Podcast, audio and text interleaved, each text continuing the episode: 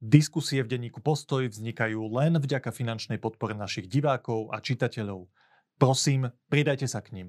Dávate nám tak možnosť slobodne tvoriť. Už vopred vám srdečne ďakujeme.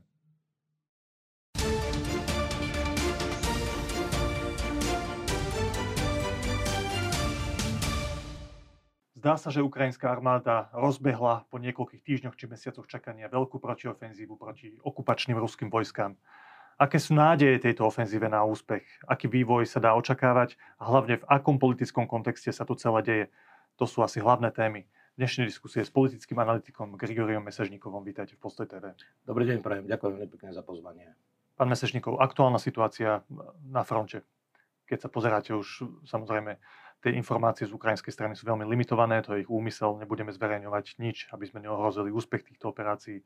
Rúská strana bombasticky vyťahuje zábery zničených e, tankov Leopard alebo vozidel Bradley tej, tej západnej techniky, ktorú Západ dodal Ukrajine. Ako to hodnotíte? Tak e, na základe toho, čo čítam v otvorených zdrojoch, e, je zjavné, že Ukrajine sa darí viac než mhm. Rusom. Ukrajina chce oslobodiť svoje územia okupované ruskou armádou. Zatiaľ vieme o tom, že na jednom z tých kľúčových smerov má zjavné úspechy. E, to sa nedá poprieť aj teda v tomto informačnom embargu e, zo strany ukrajinského velenia, že momentálne kontrolujú oproti tomu, čo bolo Ťažko povedať, že kedy sa to začalo, ja nie som teda vojenský špecialista, ale v poslednom čase sa veľmi používa taký termín, že formujúce operácie. Tak tie formujúce operácie nemusia byť formálne súčasťou toho veľkého nástupu, ale, ale zrejme od času začatia tých formujúcich operácií ukrajinská armáda e, získala okolo 100 štvorcových e, kilometrov. Nie je to maličkosť. E, ešte stále nedošlo k prelomeniu tých obranných zariadení Ruska. Rusko sa samozrejme pripravilo, no ale čo sa týka zničeného tanku Leopard, že niekde som zachytil, že vraj naozaj jeden tank bol zničený. Jeden tank, takže ukazujú stále jeden tank. Ja by som vôbec, e, čo sa týka toho, ako informuje proste ruská strana, nebral by som to vážne. To, čo pred pár dňami hovoril Putin na stretnutí s tými vojenskými blogermi, no tak tam boli absolútne blúdy, by som povedal. No, no presne, čiže... presne k tomuto sa chcem dostať, k tomu, čo, ako, ako situácia je vo vnútri Ruskej federácie, hlavne zo strany prezidenta Putina, ale ešte predtým, ako, ak, ako odhadujete vývoj tejto no, ukrajinskej uh, Tak ja si myslím, že takto, ešte stále nevieme, že kde bude hlavný smer uh, toho útoku. Niektorí vojenskí špecialisti tvrdia, že ich môže byť niekoľko. Ja osobne očakávam, a dáva to logiku podľa mňa, že ukrajinská armáda sa pokusí prelomiť obranu ruských vojsk e, na teda tom smere e, Melitopol, Mariupol. To znamená, že výsť, oblasti. Áno, výsť k Azovskému moru, preťať vlastne komunikačné kanály, teda logistické kanály medzi s výškom okupovaného územia, to znamená už Mariupol je už vlastne Donetská oblasť, a Krymom. E, častočne Ukrajine sa darí e, komplikovať tieto logistické e, kanály tým, že ostreluje železničné stanice. Zaznamenali už v tom úspech aj v samotných týchto mestách, aj v Melitopoli. Majú veľmi slušnú západnú techniku raketovú, ktorá im umožňuje ničiť logistiku uh, ruských vojsk. No a v prípade, keď toto urobia, to znamená, že uh, prebijú sa k Azovskému moru, vytvoria také pásmo, ktoré budú kontrolovať a využijú toto pásmo na jednej strane na uh, teda v podstate zrušenie tých logistických väzieb medzi Donbasom a povedzme tou časťou okupovanou Zaporožskej a ešte stále aj Chersonskej oblasti a zároveň umiestnia tam HIMARS, e, umiestnia tam Storm Shadow a pokusia sa o zničenie alebo také poškodenie Krymského mostu, ktoré znemožní e, Rusku využívať ho na dodanie všetkého možného, čiže od vojenskej techniky cez všetko ostatné, to znamená aj potraviny, palivo, mazivo a tak ďalej. Tak v tom prípade myslím si, že prvou, prvým hmatateľným výsledkom bude blokáda Krímu a vzhľadom na to, že Ukrajinci sú vynikajúci delostrelci a výborní špecialisti na používanie týchto raketových systémov, hej, HIMARS a teda už dnes aj ten Shadow Storm, tak zrejme budú pokračovať v ničení vojenskej infraštruktúry na Kríme a Krím sa stane prvým oslobodeným, reálne oslobodeným územím. No a potom uvidíme, ako to pôjde v tých ďalších častiach, to znamená Donbass, uh, čas Luganskej oblasti, čas Donetskej oblasti, situácia je pri Bachmute, momentálne sa vyvíja skôr v prospech Ukrajiny. Ten Bachmut síce prigoženské jednotky dokázali e, obsadiť, ale keď sa pozrieme na mapu, tak e, Ukrajina sa snaží teraz o operácie, ktoré by mohli viesť k obklúčeniu Bachmutu. A hoci strategický význam Bachmutu od samého začiatku bol takmer no nechcem povedať nulové, ale veľmi malé, ale zo symbolického hľadiska to bolo veľmi dôležité, aby Rusi zaznamenali nejaké v odzovkách víťazstvo a oslavovali to. No, pozrite sa na mapu a pozrite sa na samotný Bachmut, dnes tam už nikto nežije. Tak znovu dobitie Bachmutu zo strany Ukrajiny bude naozaj veľkým úderom po práve tejto symbolickej stránke ako ruského víťazstva. Vladimír Putin dokonca už rozdával nejaké medaily, hej, vyznamenanie pre tých, ktorí oslobodili, v odzovkách oslobodili, no zničili v podstate ten Bachmut. Ukrajinci potom takticky ustúpili, no a v priebehu niekoľkých týždňov podľa mňa si ten Bachmut znovu padne do ukrajinských rúk. Toto je ten optimistický scenár, to, čo ste opísali, že to prelomenie tých obranných línií ruských a preťatie tých frontových línií, teda toho, toho severnej a južnej časti okupovaného územia a Krymu, E, máte v hlave aj nejaký menej optimistický scenár? No tak e, keď pracujeme so scenármi, tak samozrejme je predstaviteľné. Nemyslím si, že najpravdepodobnejšie, pretože to, o čom teraz hovoríme, e, podľa znovu názoru expertov, ja nie som vojenský špecialista, ja sledujem politické súvislosti, ale to, čo hovoria vojenskí špecialisti, že na tých úsekoch tej bojovej linie, kde teda dochádza k zražkám medzi Ukrajincami a Rusmi, Rusi v podstate využívajú 90% svojho potenciálu, zatiaľ čo Ukrajinci od 10 do 25. To znamená, pravdepodobnosť ako neúspechu ukrajinskej armády podľa mňa je nižšia v prípade, keď už e, začnú využívať e, si spomínali Leopardy a Bradley, ale nevyužívajú to ešte, ako sa hovorí, že full scale. To znamená iba na niektorých, na niektorých úsekoch. To znamená, keď keď zapoja proste ten potenciál, ktorý momentálne majú, e, majú veľmi dobré natrenovaných vojakov. Teraz veľmi ich povzbudzuje to, čo e, oznámila americká administratíva, že budú kompenzovať tie straty. Zatiaľ tie straty nie sú až také veľké. Je, že ne, možno, že do 20 celkovo, do 20 obrnených vozidel, vrátane toho Leopardu povestného, a že budú im kompenzovať, prebežne e, dodávať to, čo im bude chýbať. No, tak e, toto je z pohľadu Ukrajiny samozrejme dobrá správa.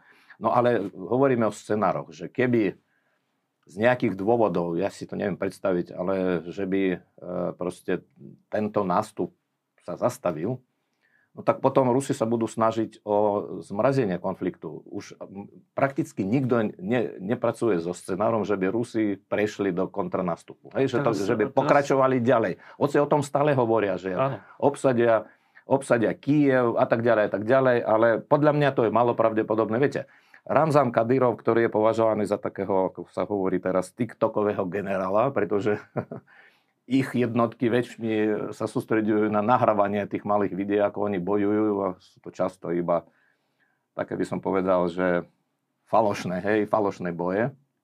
Tak Ramzan Kadyrov tvrdí, že keď e, vlast zaveli, Vladimír Putin zaveli, tak oni doj, že, že čečenskí bojovníci dojdú až do Varšavy a Berlínu. No tak teraz nechcem uh, porovnávať e, toto tvrdenie povedzme so zámermi ruskej generality a ruského štátu o obsadenie Kýva, ale je to, podľa mňa je to nepravdepodobné. Pozrieme sa na to, ako prebiehali doteraz tie boje, pozrieme sa na to, že kde Rusi dosiahli najvýznamnejšie úspechy, kde sa oni zastavili. pozrieme sa na to, čo všetko dnes ukrajinská armáda má. Čiže kontranastup, ktorý by znamenal ako poražku ukrajinskej armády, myslím si, že na 99 a 99% vylúčené.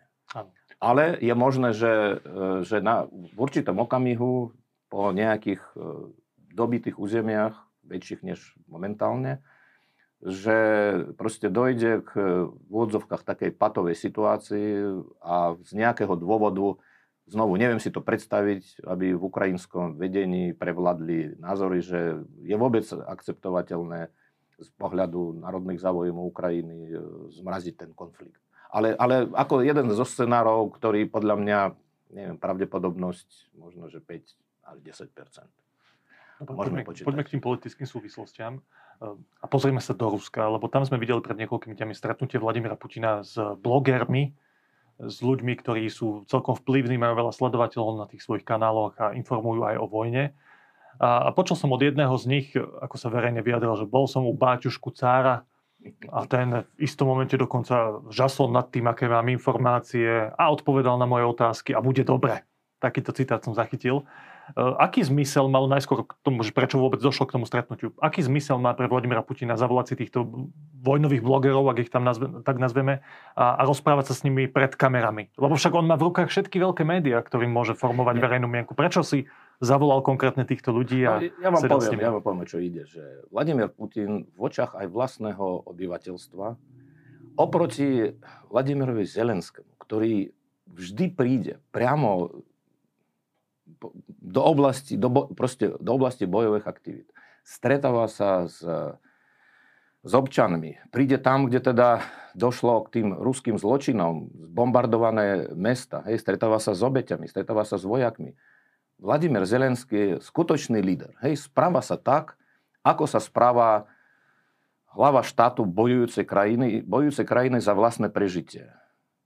Zatiaľ, čo Vladimír Putin raz navštívil uh, Mariupol, za veľmi divných okolností a hovorí sa, že proste aj tie zábery, niektoré akože z tejto reportáže neboli e, urobené v samotnom Mariupole a tak ďalej. Takže Vladimír Putin potrebuje nejakým spôsobom reagovať na to, čo sa odohráva. Ja si myslím, že tie správy nie sú veľmi priaznivé. On ináč v poslednom období sa skôr vyhyba. On napríklad sa vyhol uh, tej kauze obsadenie časti Belgorodskej oblasti ruskými uh, povstaleckými jednotkami, poviem to tak. K tomu sa verejne vôbec nevyjadril. Vôbec sa k tomu, takto, v tom čase, keď e, by človek očakával, že ako prezident, ako úradujúci prezident štátu, proste územná integrita, ktorého bola porušená nejakou inváziou, tak e, bežný človek by čakal, že, teda, že sa vyjadri. Nevyjadril sa. On potom aj na stretnutí mimochodom s týmito blogermi, tak e, celkovo obviňoval Ukrajinu, že bombarduje územia, že to je nezmysel a tak ďalej.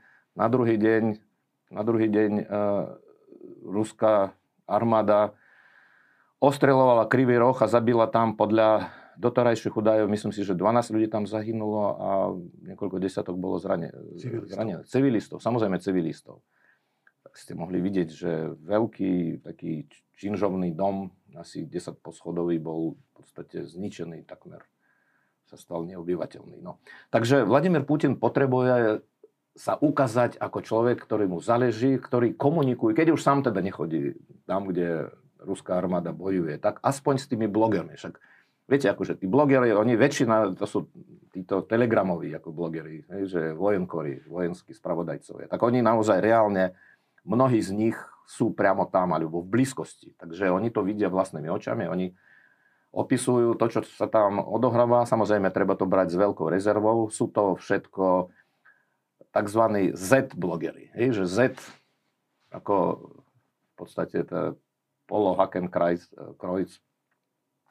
No a toto má podľa mňa predovšetkým túto funkciu. Ukázať sa ako človek, ktorý sleduje, čo sa tam deje, ktorý to vyhodnocuje, ktoré, ktorý má nejaké informácie. Ale to, čo tam hovoril podľa mňa, tak e, buď dve možnosti. Prvá, že, teda, že zamerne utajuje to, čo v skutočnosti deje a poskytuje také priaznivejšie správy, alebo hoci stále som proste presvedčený, že ako prezident musí dostávať všetky informácie korektné. Ale znovu, nemôžeme vylúčiť ani to, že nedostáva pravdivé informácie, že dodávajú mu informácie, ktoré sú prikrašlené a on potom tieto informácie môže sprostredkovať. Ktorý konkrétne jeho výrok máte na mysli? Lebo v tých médiách našich rezonoval hlavne jeden, ja si teda pamätám jeden hlavný, kde povedal, že keď sa ho pýtali tí blogeri, že či sa budú korikovať tie vojenské ciele Ruska, ktoré boli na začiatku tej špeciálnej vojenskej operácie, tak povedal, že nie. Že to je vylúčené, že on nechce. Tá otázka si smerovala k tomu, že budeme si dávať minimalistickejšie ciele, ustúpime od toho, čo sme si dali na začiatku, že oslobodíme celé tie rusky hovoriace územia, plus denacifikujeme, teda zmeníme vládu v Kieve v zásade. A Putin v zásade odpovedal, že nie, že, že tieto, z týchto to, cieľov sa neustupuje. To, to hovorí ja od začiatku. To hovorí od začiatku. To hovorí od začiatku, hoci už aj sa nechal počuť, že že v podstate Rusko ani nemalo nejaké plány, hej, že nejaké plány akože vojny proti Ukrajine, tak to je celý ten narratív, že, že Rusko bolo prinútené. A on vlastne ako človek, ktorý stojí na čele štátu, bol prinútený, no kým samozrejme západom vraj, západom a ukrajinským vedením, bol prinútený uskutočniť túto, ako vtedy uh, to označoval, že obmedzenú vojenskú operáciu. Ale ja som mal na mysli niečo iné. On napríklad tam uvádzal nejaké počty, hej, počty uh, zničenej ukrajinskej techniky. Tvrdil ináč, že tento nástup ako dopadol katastrofálne ukrajinsky. A že teda Tá sa... ofenzíva, myslíte? Áno, áno. No, no tak jednoducho to nie je pravda. To nie je pravda to, že Ukrajinci e, na rozdiel teda od ruského vedenia, ktoré od samého začiatku vždy, vždy to bola taká propaganda úspechov, no propaganda úspechov dopadla tak, že uh, ruské vojska utekli z, teda od Kieva, z Kievskej oblasti, utekli z Charkevskej oblasti. Teraz uh, samozrejme mali viac času na to, aby sa nejako zafixovali eh, v iných častiach eh, územia. Eh, rôznymi spôsobmi komplikujú Ukrajincom ten postup, však tá Kachovská hydroelektráreň, otrasný prípad toho, ako proste istý štát a jeho vedenie podceňujú dopady toho, čo sa udialo na úkor, respektíve s cieľom dosiahnuť nejaké taktické zisky. Ukazuje sa, že vôbec ako ukrajinské plány toho nastupu tej ofenzívy až tak veľmi do toho nezasiahli. Ukrajinská armáda robí tam, kde podľa mňa mala naplánované svoje tieto tzv. formujúce operácie. No a Vladimír Putin už eh, toľko narozprával poviem, aj nezmyslov a od, navzájom si odporujúcich interpretácií príčin tejto vojny. Hej. Príčin tejto vojny, ako postupu a tak ďalej. Toto on robí, myslím si, že prebežne úplne od začiatku tejto vojny, už tým, že ako ju označil za nejakú obmedzenú vojenskú, špeciálnu vojenskú operáciu a pritom bombardoval proste hneď v prvý deň. Bombardoval vojenské, a nielen vojenské, aj civilné objekty na územie celej Ukrajiny. Tak e, ja si myslím, že Vladimír Putin sa nenachádza pohode aj podľa toho, podľa jeho body language, aj podľa toho, ako sa vyjadroval, ako komunikoval e, s touto časťou tej ruskej veľmi lojálnej verejnosti. On, e, tak dodám, že on od, začiat, od začiatku tejto vojny ani raz sa neobjavil v spoločnosti niekoho, kde by aspoň teoreticky mohol, proste mohla vzniknúť situácia, ak nie teda priamo odporu. Hej? Tak minimálne nejakého alternatívneho pohľadu. Že by niekto mu povedal, no viete, Vladimír Vladimirovič, tak toto sme sa snažili, alebo vy ste sa snažili, teraz tá situácia vyzerá trošku ináč, čo budeme robiť s týmto, že a tak ďalej, tak ďalej. Nie, on... No, dobré, pán Mesežníkov, ale zase máme, a to je podstatná otázka, ktorú vám chcem položiť v tejto diskusii, máme tu znak, že na tej ruskej scéne k istým vážnym konfliktom dochádza a konfrontáciám a mám teraz na mysli šéfa tej súkromnej žoldnerskej armády Evgenia Prigožina versus ministra obrany Šojgua, tak tam sa zdá, že tá konfrontácia je absolútne otvorená. A, a to mi prosím vysvetlite aj našim divákom, že ako je toto možné, že v tak monolitne riadenom štáte počas vojnového stavu, keď sú tam ako mobilizované že tisíce ruských občanov, boli tam zabité desiatky tisíc ruských občanov, tak jeden šéf súkromnej armády tu úplne otvorene kritizuje predstaviteľa štátnej moci ministerstva obrany, ministra obrany samotného a veľmi vulgárnym spôsobom. Ako je možné, že Putin, Baťuška cár, s absolútnou mocou v tejto krajine niečo také dovolí? No, odpoveď je lebo Putin. Práve lebo Putin, pretože ide o Prigožena, ktorý je lojalista Vladimira Putina. Šojgu sa... takisto, nie? Myslím si, že tá väzba medzi Putinom a Prigožinom je trošku iného typu. On je v podstate, on je favorit. Hej, Prigožen je favorit. To je tak v tradíciách ruského ešte monarchistického štátu, že uh, monarchovia uh, mali ako svojich favoritov, ktorým odpušťali všetko, nad ktorým držali ochrannú ruku a Evgenie Prigožen je tohto favoritom tohto typu. On samozrejme, on nerozhoduje o e, zahraničnej politike ani obrannej politike, on nerozhoduje o tej vojenskej operácii, hej.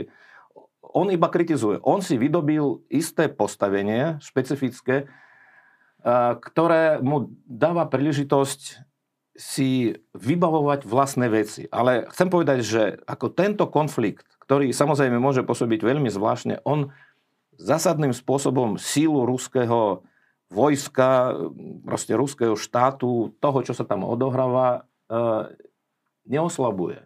Ako zásadný problém je vo vzťahoch, osobných vzťahoch Prigožena, Šojgu a Gerasimov. Teda pri, na jednej strane Prigožen, na druhej strane Šojgu a Gerasimov, pretože e, hlavným narratívom Prigožena je, že on je väčší vlastenec a je schopnejší vojvodca, než teda títo ne, poviem to jemne, nekvalifikovaní ľudia. Jeden proste maršal, hej, Šojgo je maršal formálne.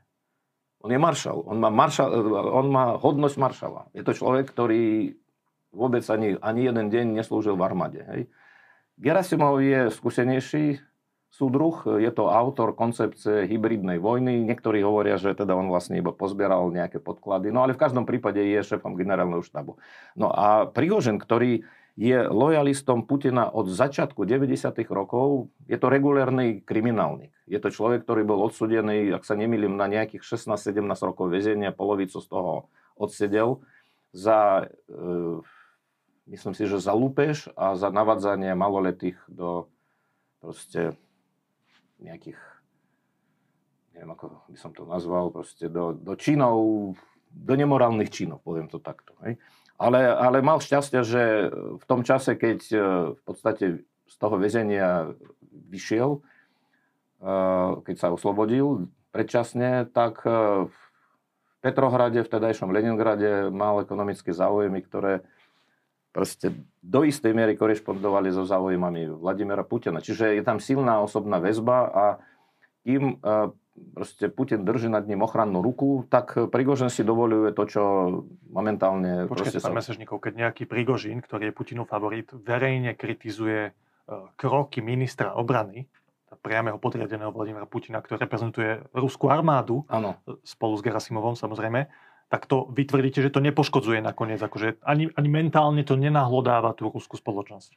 No, e, dobrá otázka. Tak e, ja som mal na mysli to, že Ruská armáda je v takom momentálne stave, niekto tvrdí, že v dosť dezorganizovanom, ale stále proste držia túto časť územia.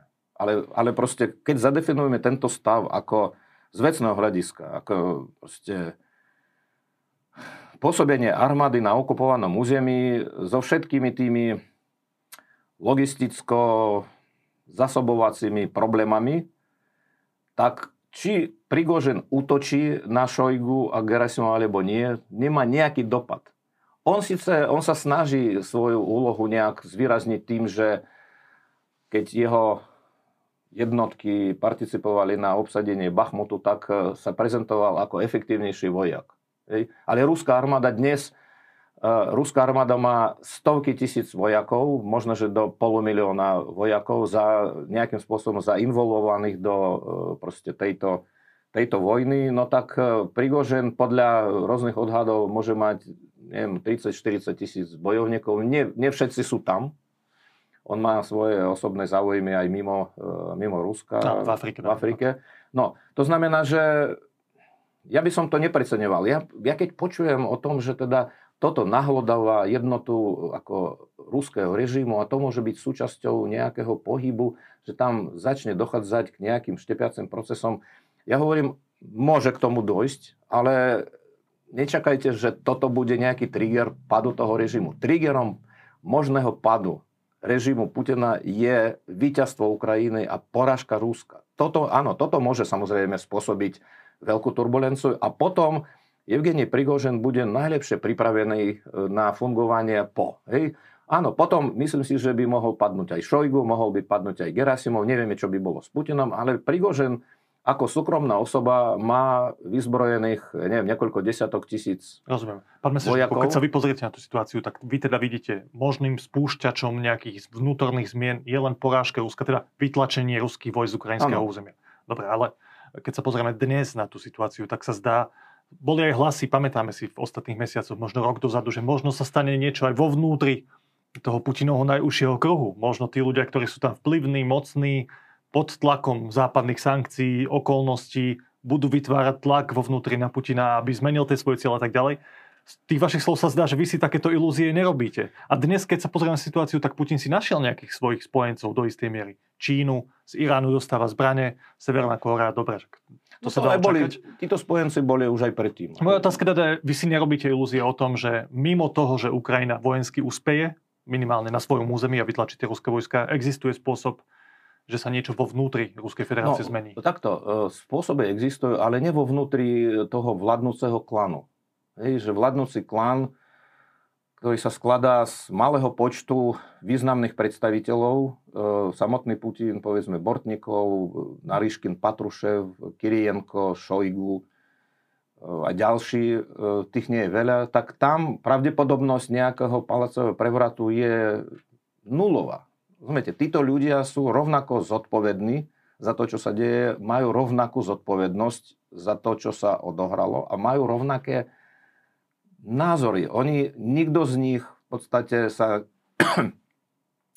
nie, že sa nepostavil Putinovi, ani neprezentoval nejaké alternatívne alternatívne predstavy, tak my vieme, že v spoločnosti e, sa nedá vylúčiť nič. Ale na základe toho, čo vieme o tom, ako funguje táto skupina, pravdepodobnosť, že niekto z tejto skupiny sa pokusí v odzovkách prevzať moc, je absolútne nulová. Teraz, keď ideme o jednu úroveň nižšie, tiež vidíme, že skôr nejaké šomranie. Hej? skôr nejaké šomranie, vyššia štátna byrokracia, ľudia, ktorí reálne uh, uskutočňujú tie, roz, tie rozhodnutia na regionálnej úrovni, tak uh, šomru, ale zatiaľ neboli nejaké prejavy uh, nelojality. Formálne ako inštitúcie najvyššie, hej, že Rada federácie, tzv. Senát alebo štátna duma. Tam nenájdete nikoho, kto by nie že kritizoval to, čo sa momentálne deje, ale vôbec znovu prišiel by s nejakým alternatívnym riešením. Teraz sa objavil nový faktor. On je skôr taký symbolický, ale predsa len, že na časti územia Ruskej federácie sa uskutočňujú vojenské operácie e, samotných Rusov, ktorí oznámili začiatok ozbrojeného zápasu proti režimu. Hej, to je tá Belgorodská oblasť, áno, to je ten dobrovoľnícky korpus a legión Slobodného Ruska. Je to asi niekoľko desiatok, možno stovak maximálne ozbrojených e, ľudí. E, všetci údajne majú e, ruské štátne občanstvo a už sa im podarilo preniknúť na to územie, obsadiť nejakú časť veľmi málo. Áno, ale to je marginálny fenomén, ktorý možno súvisí aj s tým, že chcú, ukrajinská armáda si chce odlákať čas ruských síl do tejto oblasti a tak ďalej. Určite, ja si myslím, že naozaj to, čo ste povedali, dla mňa sedí, že to bola súčasť taktického postupu ukrajinských ozbrojených síl, však e, logickou váhou sa dá dospäť, že dostali sa na toto územie iba z územia Ukrajiny. Ale čo je dôležité, že ten symbolický rozmer, že ukazuje sa, že súčasný ruský režim nie je schopný zaistiť územnú integritu, vlastnú územnú integritu, keď je prepadnutý nejakou silou. Hej, ešte ukrajinské vojska neišli na ruské územie, ale proste ľudia ruskej národnosti, ruskej, ruskej štátnej príslušnosti to urobili. Tak to môže podkopať, povedzme, dôveru voči tomuto režimu a to, že Vladimír Putin sa nevyjadroval dní a dní teda k e, tejto celej kauze iba svedčia o tom, že asi to nečakali. Oni nečakali, že vôbec k niečomu takému dojde, že že síly z ukrajinského územia začnú viesť ozbrojený boj na území samotného Ruska. Áno, a posledná otázka k tomuto. Keď si teda predstavíme, že Ukrajinci dosiahnu ten svoj ideálny scenár, že vytlačia všetky ruské vojska zo svojho územia, vy si myslíte, že v tomto momente nastáva priestor na to, aby ten konflikt skončil? Lebo však aj podľa tých Putinových slov, ktoré sme počuli na stretnutí s blogermi, to znie skôr tak, že aj keby Ukrajinci vytlačili ruské vojska až po svoju hranicu, my budeme pokračovať v týchto snahách, ktoré sme začali. Máme naštartovaný vojenský priemysel, ekonomika je naštartovaná na produkciu ďalších zbraní, ďalších vecí. Sme veľká krajina, budeme mať nejakú podporu z Číny, nejakú z Iránu. Nebude to tak, moja otázka vlastne je takto. Je vytlačenie ruských vojsk z ukrajinského územia podľa vás cesta k ukončeniu toho konfliktu? Lebo z toho, čo hovorí Putin, to tak vôbec nie no, je. to jeden z krokov. Rozumiete, my nevieme, čo bude. Teraz e, vzhľadom na to, že čo tento režim znamená, je to teroristický, zločinecký, agresívny režim, ktorý sa netají svoju agresivitu. Áno, tak ako hovoríte. Počítajú s tým, že budú pokračovať. No ale budú mať možnosť? Poprvé, budú mať možnosť reálnu? Druhá vec. Momentálne Ukrajina dodržuje svoj záväzok nepoužívať západné zbranie na ruskom území. To je podmienka, tuším, od západných no, ale netreba, netreba, áno, ale netreba zabúdať, že Ukrajina má svoj vlastný obranný priemysel a tiež naštartuje svoj vlastný obranný priemysel. A myslím si, že toto tabu jedného dňa môže padnúť. Však vo vojenských dejinách ešte nebol prípad, keď napadnutá krajina sa branila iba na svojom území a nemohla utočiť na, na, na agresívneho suseda. Takže aj to môže padnúť. Rozumiete? To znamená, že Ukrajina vytlačí dúfam, že sa, e, sa to aj stane, vytlačia ruské vojska z vlastného územia a v prípade, ak Rusko bude pokračovať ostreľovať, hej, ostreľovať e, ukrajinské územie svojimi raketami alebo bude bombardovať, tak Ukrajina môže pokračovať ďalej, ale respektíve bude zasahovať vojenské centra, e, proste sklady so zbraniami, či už západnú techniku alebo vlastnú techniku. Potom ešte jedna taká vec, o ktorej sa teraz hovorí, to je taký aktualizačný moment, že o pár dní vo Vilniuse sa uskutoční summit NATO. A bude sa rozhodovať o členstve Ukrajiny.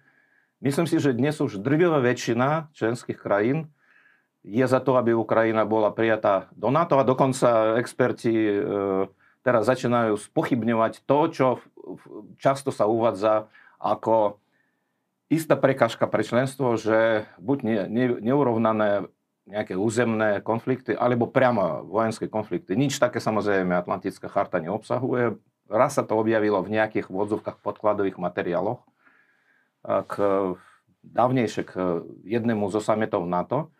A je to scenár, ktorý sa nedá vylúčiť. Teraz si predstavte, že po dosiahnutí štátnej hranice Ukrajiny ukrajinskými vojskami v podstate územná integrita a celistvosť územia Ukrajiny sa obnoví a Ukrajina požiada o členstvo v NATO a na druhý deň to členstvo je bude prisľúbené v praktické rovine, to znamená, rozbehne sa ten proces.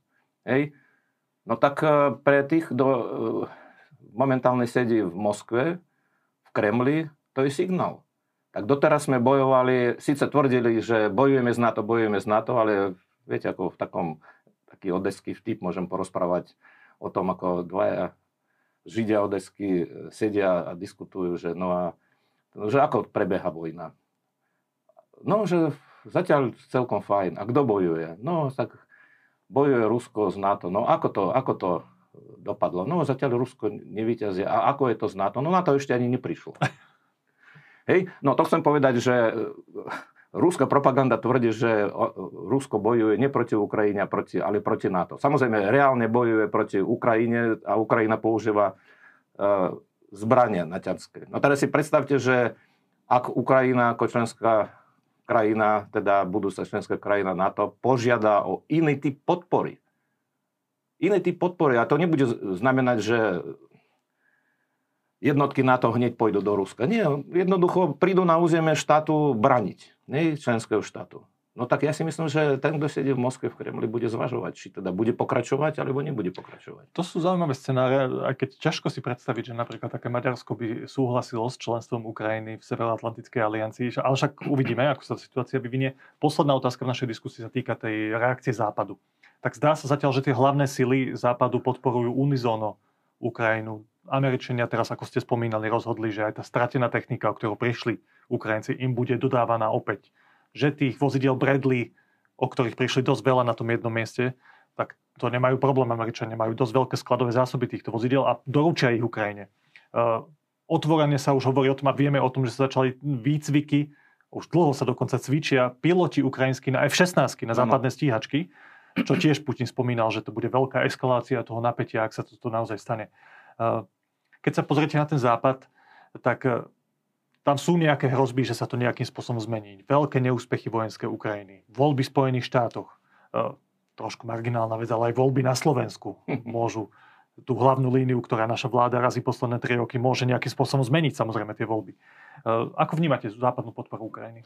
Myslím si, že je to podpora bezprecedentná pre bojujúci štát, ktorý požiadal západné spoločenstvo o takúto podporu aj politickú, aj diplomatickú, ekonomickú, aj najmä vojenskú. Myslím si, že Západ nie okamžite, ale po určitom čase, proste po rôznych ruských krokoch v rámci tejto vojny, ktoré ukazujú, že je to štát, ktorý sa nevzdá tejto agresívnej svojej linie a ak by sa nezastavil na Ukrajine, tak išiel by ďalej, že Západ podporou Ukrajiny v podstate bojuje alebo pomáha bojovať za tie hodnoty, na ktorých samotný Západ existuje, za e, tzv. liberálny poriadok v medzinárodných vzťahoch, to znamená dodržiavanie práv všetkých bez ohľadu na to, či ide o jadrovú veľmoc, veľmoc, veľký štát alebo malý štát. A bez porážky Ruska, ale takej porážky, ktorá znemožní Rusku pokračovať v tej agresívnej politike, proste e, jednoducho si nemôže dovoliť. Hej? E, bez tejto poražky pokračovanie tých medzinárodných vzťahov. Preto Ukrajinu podporuje, myslím si, že aj bude podporovať bez ohľadu na zmeny, ku ktorým môže dôjsť vo vládach e, západných štátov. Však dobrý príklad je Taliansko, kde teda boli isté pochybnosti, či e, nová vláda bude Ukrajinu podporovať a podporuje ešte viac. Pozrite sa na Zeitenwende v Nemecku. Podívajte sa na to, ako o Ukrajine e, v posledných e, týždňoch a mesiacoch e, hovorí Emmanuel Macron. Proste Západ naozaj sa zjednotil. Západ podľa mňa Ukrajinu bude podporovať. Podľa mňa Rusko si to veľmi dobre uvedomuje. Nie je to pre Rusko dobrý signál. Všetky tie rozkladné triky a manévre Ruska, ktoré od roku 2014 cítime aj my tu na Slovensku, ale najmä v západnej politickej triede. Toto všetko síce istý efekt malo, ale nezabranilo tomu, aby Západ napokon sa zjednotil. Nepodarilo sa Putinovi rozložiť to strategické partnerstvo Západu z Ukrajinou. No dobré, pán Mesečníkov, vy ste aj slovenský politický analytik a to je moja posledná otázka našej diskusie. Sledujete to, čo sa tu deje. Voľby sú o niekoľko mesiacov a najsilnejšia strana v tých prieskumoch je strana Smer ktorá síce hovorí diplomatom pán Fico, že sme za vstup Ukrajiny do Európskej únie, ale jeho retorika aj voči voličom smeru je jednoznačná. Žiadne zbranie pre Ukrajinu. Teda to, čo robí celý Západ, my robiť nebudeme. V niečom sa pridáme k Viktorovi Orbánovi. Môže sa podľa vás po voľbách reálne zo Slovenska stať druhý najbližší spojenec, ďalšia ako to povedať, trojský kôň vo vnútri toho západného bloku spolu s Viktorom Orbánom vo vzťahu k ukrajinsko-ruskému konfliktu? No, môže sa stať iba v prípade, keď Robert Fico e, vyhrá naozaj s veľmi výrazným naskokom, plus e, získa nejakých koaličných partnerov typu SNS alebo Republika, nemyslím si, že hlas pôjde do takej koalície, tak e, viem si predstaviť, že budú potom robiť niečo podobné ako Viktor Orbán, ale tu by som mohol podotknúť, že to bude veľmi kontraproduktívna politika. Podívajte sa teraz na kauzu Hajmarsov pre Maďarsko. Spojené štáty odmetajú dodať uh, už v podstate dohodnuté a objednané Hajmarsy Maďarsku, pretože blokuje vstup uh, Švedska do NATO. Takže ak Robert Fico chce zažiť, opakujem, nemyslím si, že tomu dojde a ja si myslím, že Robertovi Ficovi sa nepodarí vyskladať taká vláda, aby tú našu zahraničnú politiku totálne zvratila. Ale ak by náhodou k tomu došlo, tak Robert Fico to veľmi rýchlo pocíti na svojom vlastnom osude. E, takže teoreticky je predstaviteľné všetko, ale z praktického hľadiska zatiaľ situácia sa vyvíja skôr e, k tomu, že vládu budú vytvárať e, politické subjekty, ktoré v podpore Ukrajiny budú pokračovať. Povedal analytik Grigorij Mesežníkov. Veľmi pekne ďakujem, že ste prišli. Ďakujem aj ja, bolo mi potešenie.